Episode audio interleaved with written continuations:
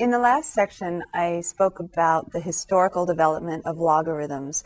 And one of the reasons that they were inspired to develop logs was to solve a problem like the one that we looked at, find the doubling time or find the time it would take in years for a $10,000 investment compounded continuously at a rate of 4 annual percent 4% annually for that, the time for that $10,000 investment to get to $20,000. If we want to find t and it's stuck in the exponent, then we have to go backwards with an exponential function, which means find an inverse of the exponential function. And in finding the inverse, we named it the logarithm, or actually Napier named it the logarithm back in the late 16th century. So we need to be able to solve this equation for t but you may recall that we still are not able to do it based on what we did in the last section. So in this section, we're going to use the properties of logarithms to finally be able to solve an equation like this one. Some other reasons for needing properties of logs come from doing large calculations with large exponents or very small exponents. For example, I have one over here that might have inspired uh, mathematicians in our past to use logarithms instead of trying to do something like this by hand. Evaluate the natural log of 20 to the 250 power times 45 to the 10,000 power divided by 3.2 to the, that's 5 to the negative 11, I think, if I counted my zeros correctly.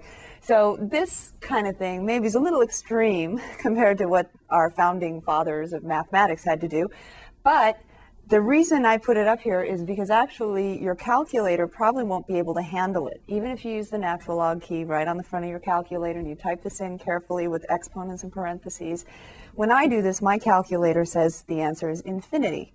But when I do it by hand, I get something deciding, decidedly less than infinity, something um, a little under 40,000. So um, so you can see actually that with your calculator, sometimes it has limitations. We're going to use properties of logs to help us evaluate this, even though our calculator can't. And I think that's pretty neat. The last example I have here for uses of logarithms, we're also going to learn in this section, finding derivatives of different expressions. The first one is the derivative of a logarithmic expression. It's the natural log of a ratio, 3x to the fifth over the square root of 2x. And um, you may recall that we did look at the derivative of the log last section, and we could find this derivative using that, 1 over u times du dx. But it's very difficult to find du dx. It requires the quotient rule and the generalized power rule. So using the properties of logs, actually, this is going to be much easier, and we're going to do this a little later.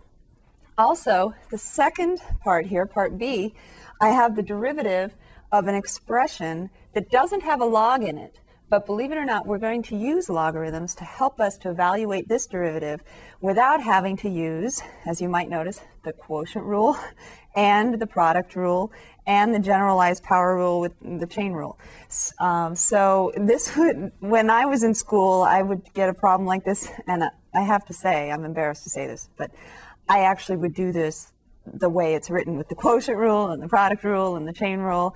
And then when I discovered uh, property, how the properties of logs can help me, I was much relieved by that.